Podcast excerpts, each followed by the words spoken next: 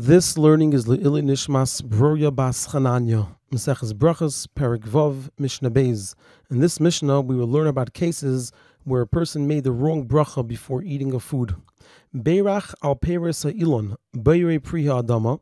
If a person made the bracha of Beire Priya Adama on fruits that grow from a tree, Yatza, they are Yetza. And the reason is because these fruits grow from a tree which grows from the ground. Val Peres Ha'aretz Eitz.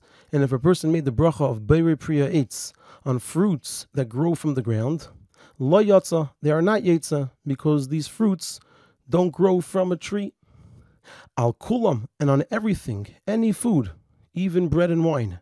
Im amar shahakol niya, if a person made the bracha of shakol niya, bidvari, so then yatza, they fulfill their obligation, they are yetza. And it's explained that this is only b'di'evid, if the person already made the bracha by mistake. But lechatchila, originally, a person is not allowed to make the bracha of shahakol on a food whose bracha is not shahakol. And even if they don't know the bracha, they're not allowed to make the bracha of shahakol, but rather they need to find out what the correct bracha is.